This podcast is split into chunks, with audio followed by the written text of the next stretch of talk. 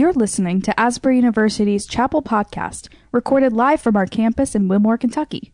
Asbury's Chapel Service hosts speakers from around the world to inspire academic excellence and spiritual vitality. We hope you enjoy today's message.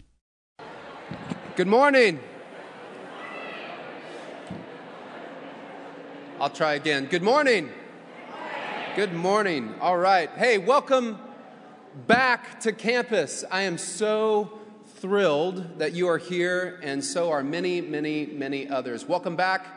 I hope your break felt like a break. I hope it was restful, and I hope you're excited to get cracking today with your classes and meeting your friends and campus life, but of course, starting here in chapel. If you are a new student, would you please stand? Please join me in welcoming these new students.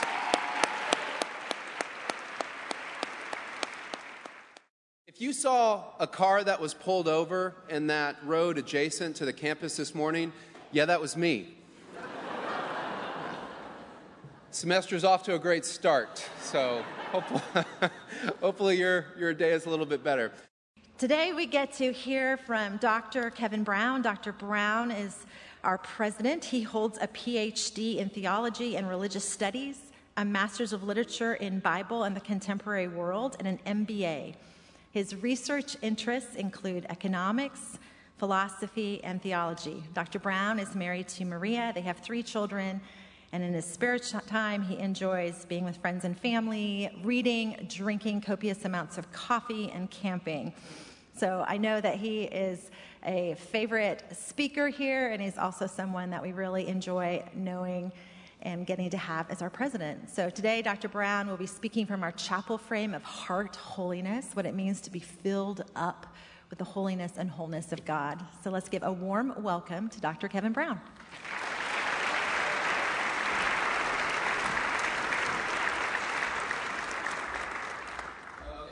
so excited to share with you this morning. And, um, you know, every message is important, but some messages, as, as you probably feel, are just a little more proximate to our heart and our passion. And this is one of those messages that's very proximate to, to my heart. It's something I feel really deeply. I've shared a variation of this uh, with our community before. And so I want to share it with you.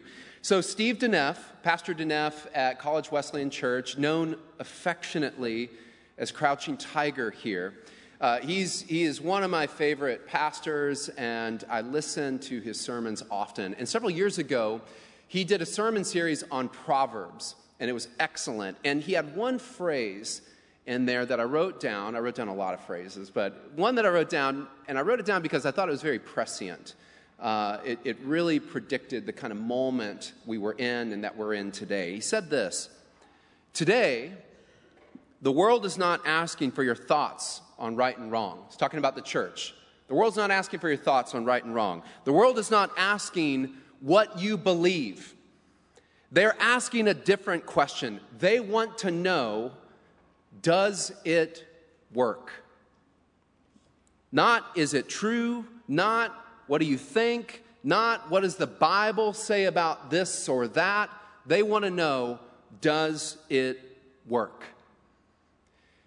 You may have seen the movie Walk the Line.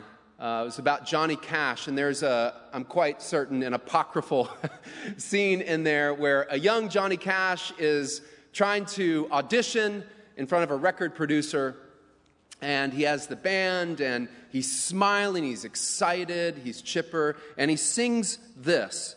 He says, Yes, I know that Jesus saved me. The very moment he forgave me, he took away my heavy burden. Oh, he gave me peace within. Satan can't make me doubt it. It's real, and I'm going to shout it. And at that moment, the producer kind of abruptly stops him in the movie and kind of says, You know, thanks Thanks, but no thanks. Moving on. And Cash says, Well, is the problem the song or is the problem the way I sing it? And the producer says, The problem is I don't believe you. I don't believe you. Now, I've never forgotten that scene, and not simply because it's good Hollywood storytelling, I say this humbly. I think that is the issue today, that the world might be looking at the church and saying, I don't believe you. Our words are falling flat. And here's why. When the world sees moral failures of popular Christian leaders and authors and speakers, when secular news outlets and not Holy Scripture are sought for guidance and gospel, when our actions are more hewed to modern ideologies than traditional Christian beliefs and practices, when others see the politicization of our faith, when there's a great difference between how Christians behave on a Sunday and then how they turn around and behave on a Monday. When we're more wooed and guided and governed by fantastical ideas than robust Christian doctrine and practice. When we abuse power. When we exercise lukewarm Christianity. When this is the Christianity that is presented to the world, we should only expect to hear one thing I don't believe you. Commenting on a March 2021 Gallup poll, which revealed that less than 50% of society now attends a formal religious service, Russell Moore named a troubling contributor to this trend.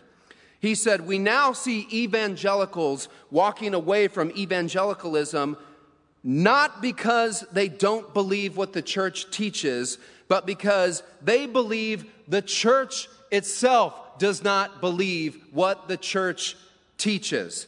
The presenting issue in this secularization is not scientism and hedonism, but disillusionment and cynicism. In other words, what Moore was saying is those walking away from the church are saying, I don't believe you. We want them to believe. I want them to believe but they're not even sure the church believes what they want others to believe. Here's my point. As DeNeff said, the question today is Does it work? Does faith work? And we need to answer that faithfully and compellingly, winsomely, truthfully. But how we answer that question matters. We can no longer answer merely with language or propositional arguments and expect that to be sufficient. We have to answer with our lives. We have to answer with what I call a 21st century power. Let me talk about that for a moment. In Luke chapter 9, remember, Jesus is sending out the, the 12 on a mission. And in verses 1 and 2, it says, Then Jesus called the 12 together and gave them power and authority over all demons and to cure diseases. And he sent them out to proclaim the kingdom of God and to heal. So here again, Jesus is deputizing the disciples to go and minister as representatives of God's kingdom. And we see that Jesus gives them power and authority over demons and over diseases. Note the distinction between those two. Clarke's commentary writes the treatment of these two things were not the same. The demons are to be cast out, the diseases are to be healed. In other words, one was spiritual, the demons, one was physical, the diseases. One relates to spiritual health, the other is physiological. Now, this distinction matters in our technocratic 21st century moment. There's a great quote, I've shared this many times. Rabbi Jonathan Sacks, the late rabbi, he said, Look at where we are right now in the evolution of human civilization. To explain the world today, he says, we don't need revelation, we have science. To control it, we don't need oracles and magic, we have technology. To control power, we don't need the prophets, we have elections. If we're ill, we don't go to a priest, we go to a doctor. If we're in search of salvation, we can go to the modern cathedrals of the consumer age, namely shopping malls. He concludes by saying this So, in functional terms, everything religion used to do is now done by something else. Now, let me be very clear I'm not lamenting these things, these are good things. I am a, a beneficiary of technological development. When I have a headache, I take aspirin. If I'm lost or I need directions, I use Google Maps. I have restless leg syndrome, and I can go to a sleep doctor for that. Amazon algorithms tell me what books I might like to read next. Uh, quite well, I, I might add. A GPS watch can track the length and speed of my jogs. Zoom allowed me to maintain job continuity as well as stay connected to loved ones during the pandemic. With streaming technology, our family watches Highbridge Film Festival in our living room. And maybe, maybe one day, Dr. Yuri and I will have a lot of hair on our head because of some breakthrough uh, with, uh, yeah, hair treatment. Maybe. So, I, look, I'm not here to, to lament these, these technological advances, but don't, don't miss this. Nothing, nothing in our advanced modern society is equipped to address our spiritual need. No medicine, no algorithm, no GPS, no machinery, no scientific breakthrough. Nothing is sufficient to fill what Pascal called a God shaped hole in our hearts. You see, aspirin, Google Maps, Amazon, researchers, experts, these modern forms of power that we frequently consume, they can do a lot for me and they can do a lot in me.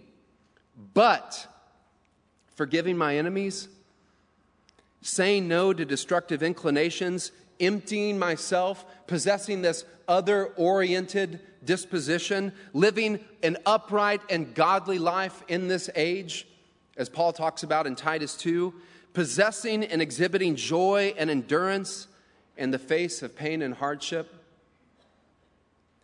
compelling me to serve, purifying my thought life, being able to see others and their complexity through the eyes of Jesus Christ, willing the good of another, Aquinas' definition of love. This is a different power coming from someone else, somewhere else. And can I assert to you this morning, this is perhaps the most profound and visible and compelling manner by which to exhibit God's power in our life today. This is how we make our argument. This is how we answer the question Does it work? How do we do that? Three things, three reasons. First, this creates a different kind of plausibility structure. Now, this is a, an expression used by the sociologist Peter Berger. And all that means is it conveys a way of living, it's, it's a, a system of meaning. It's that background story that's running in your mind that kind of makes sense of the world around you. Let me give just an example of this. I had a good friend of mine several years ago. He was telling me about this kind of all inclusive vacation his family was going to take somewhere overseas. I was like, wow, that sounds amazing. He's like, yeah, my kids don't want to go. I was like, why? He's like, because they don't have internet. And at first, I thought, oh, his kids were just being obstinate or, you know, uh, wow, what a, uh, what's wrong with your children? He's like, no, no, no, it's not that. They, they, it's not that they are being obstinate, it's that they can't imagine being in an area that is not connected. They can't imagine not having the internet. That is not a plausible idea to them. It was not a part of their plausibility structure. This is important because we need to have a plausibility structure for the virtue and the holiness and the life of faith that we espouse as Christians. People need to see the demonstration of our faith and not just hear our words and opinions, not just hear moralism, not just hear a propositional argument. They need to see the fruit of Christian wisdom. They need to see the victory of God's power in our life. They need to see the joy, the peace, and the hope that accompanies our faith. This makes the Christian life plausible to others. When I was a kid, I was admittedly a very weird kid, but uh, I, I liked Simon and Garfunkel. Uh, the, my other friends were listening to other things. And uh, there's this song, Kathy's song. It's lovely, it's a great song. And there's a line in there at the very end where they say, For you see, I've come to doubt. All that I once held is true. I stand alone without belief. The only truth I know is you. I've come to doubt everything that I believe is true. The only thing I know is you. I see the truth in you. The ideas of faith and victory kind of took in my life. They made sense to me in my mind and heart and soul because I first saw it lived in the lives of, others. When I first encountered the holiness message, Asbury, that I could have victory in the person of Jesus Christ, that I could fully love others, that I could fully love God, that I didn't have to live in the grip of sin. That message to me made sense. That had a place to go. There was a category in my mind because I had seen it lived in the lives of other people. I believed it because I saw it and I had seen it. Referring to the importance of plausibility structures, the author Michael Matheson Miller says, We can talk about Christian ideals all day, but if we don't live this out, we might as well be talking about fairy tales. Today, in the 21st century, in 2023, seeing really is believing. The world needs to see Christians act like Christians. Number two, this power affords us the life that we were made for. This is a very Wesleyan message. This is the life we were made for, designed for. Jonathan Haidt, the psychologist, has written before devout Christians are often lampooned by secular liberals as uptight, pleasure fearing prudes. In other words, this suggests that Christ followers suffer this, this boring, prudish, puritanical life while other Christians, or other non Christians rather, get to uh, sow their wild oats in an enviable series of pleasurable acts. But it's okay, we say, because when we all die, we get to go to heaven and party, and they're going to suffer somewhere. That's bad theology. That's a bad, it's a bad story. Scripture, Scripture tells a different story. In 1 Timothy, Paul talks about taking hold of the life that really is life.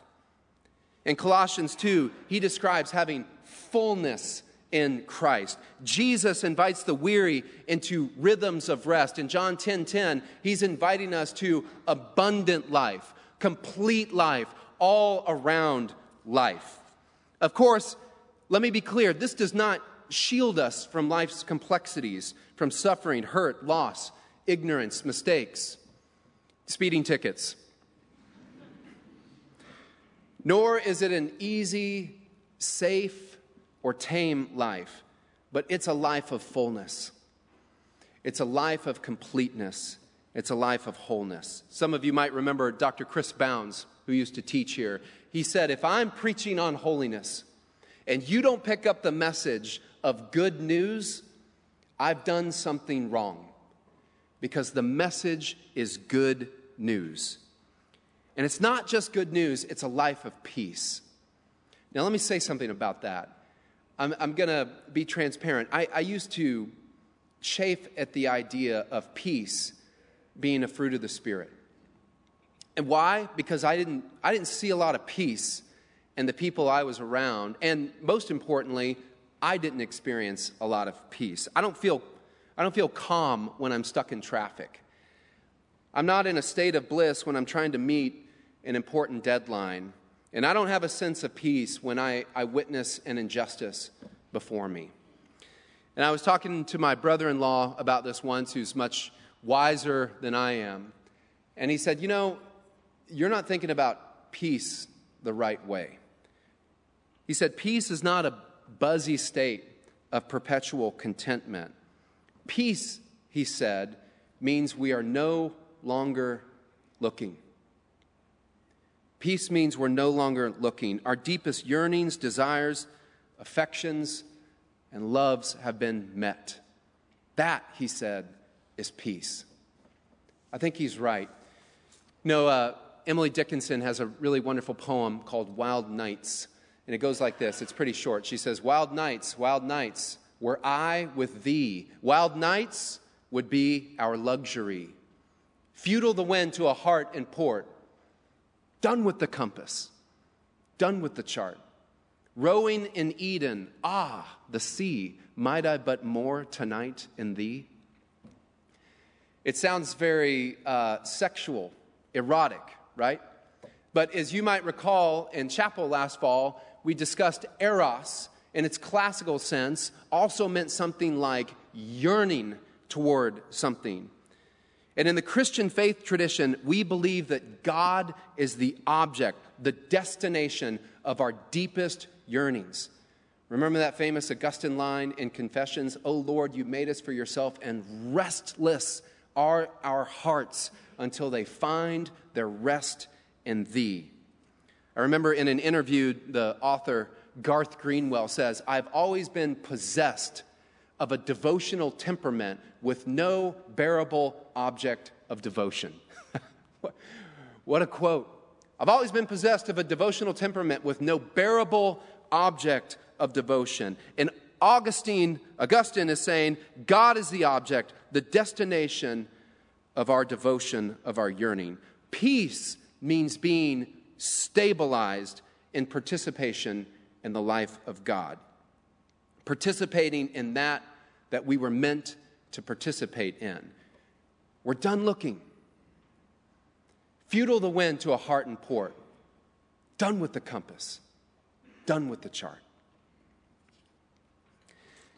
Third, our empowerment through the Holy Spirit is a manner to bear witness unto others, to live a full life.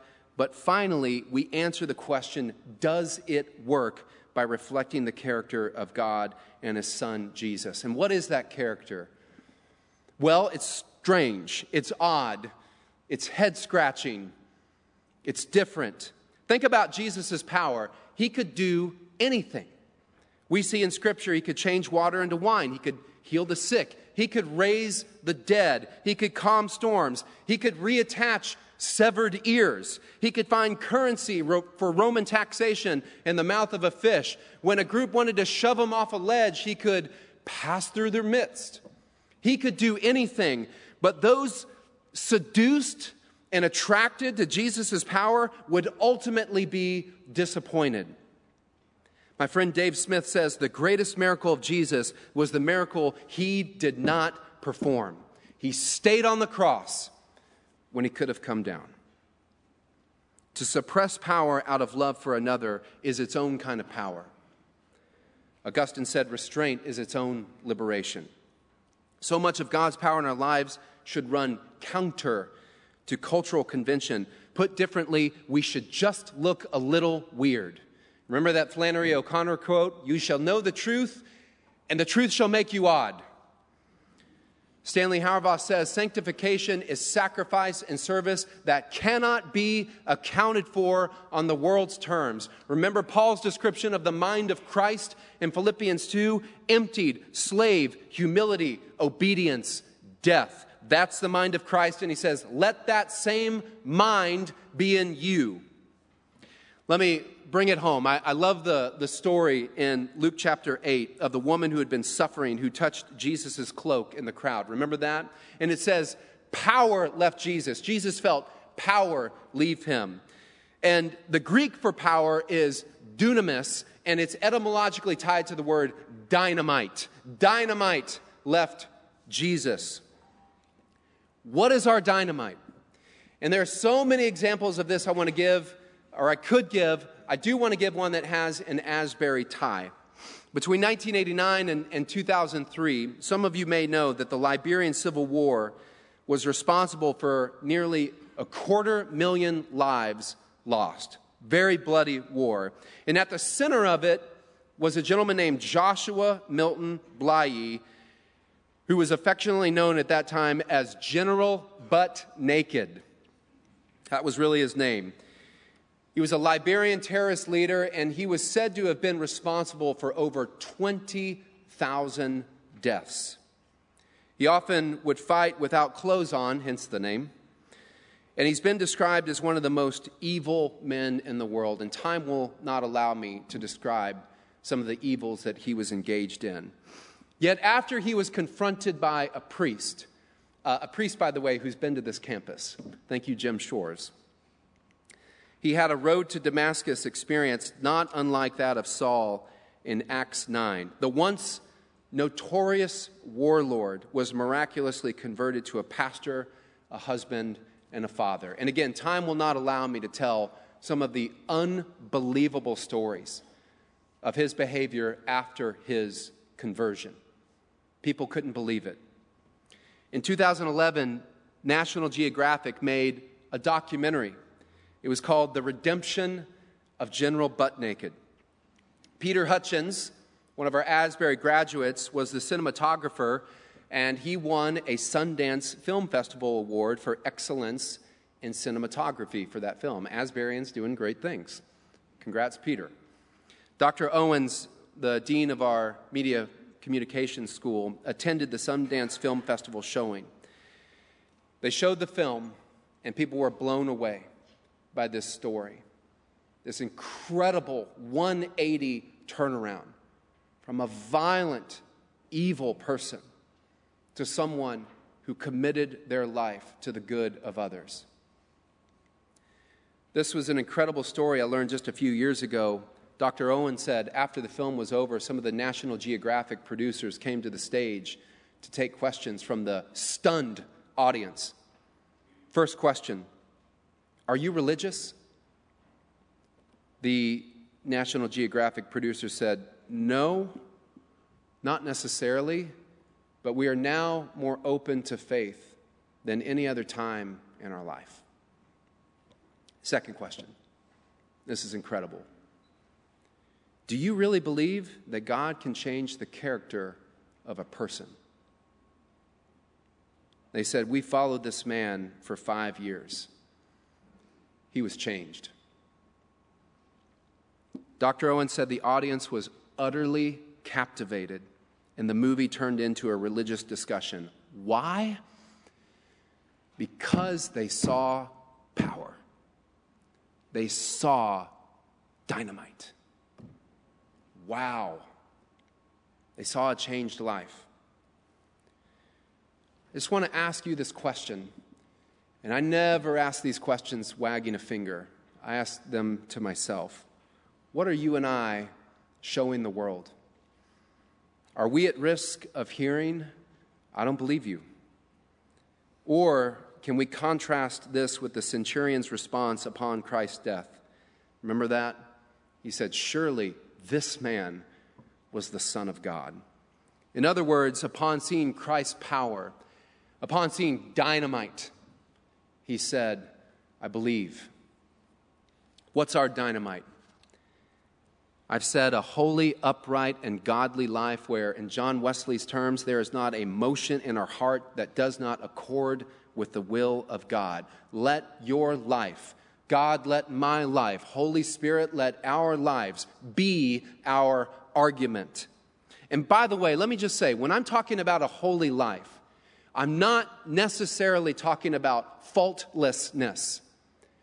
Dr. Kinlaw, previous president here, has made the quote Sometimes the best evidence of our sanctification is how we respond after we've crossed a line of spiritual integrity. Victory is living an upright, godly life in this present age, but it's making things right with God, with others, with ourselves when we cross a line of spiritual integrity. Number two, it's wholeness.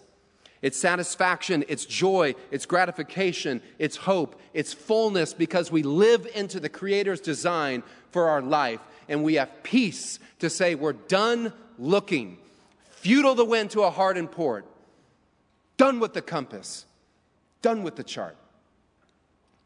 And its service, it's giving ourselves to the benefit of others, being constituted by otherness, having a heart that's curved and bowed outward, being a little odd, being a little weird, peculiar in a good way. I can assure you, Asbury, no modern technology can do that. But God's power will. This is real 21st century power. What God can do that nothing else can. And my desire is that when the world sees us, when they see you, when they see faculty, when they see staff, when they see administration, when they see stakeholders, Asbury alumni, they will see power. Not to point to ourselves, but to glorify God, letting our light so shine before others so that we may glorify God. Matthew 5 16. I've said this a lot. I'm going to keep saying it. Gypsy Smith quote There are five Gospels Matthew, Mark, Luke, John, and the Christian, and most people will never read the first four. Faith, does it work? Yeah, it works. It works. But how we answer that question matters. Let's aspire to answer that question with our lives. Let's aspire to be the fifth gospel in a very disillusioned world today.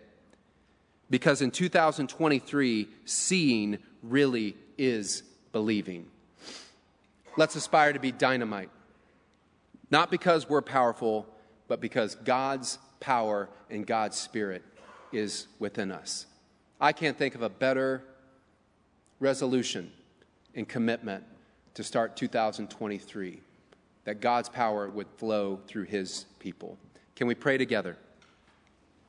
Father, thank you for Asbury. Thank you for these students. Lord, we are here for these students, and we're here to advance the mission of this school.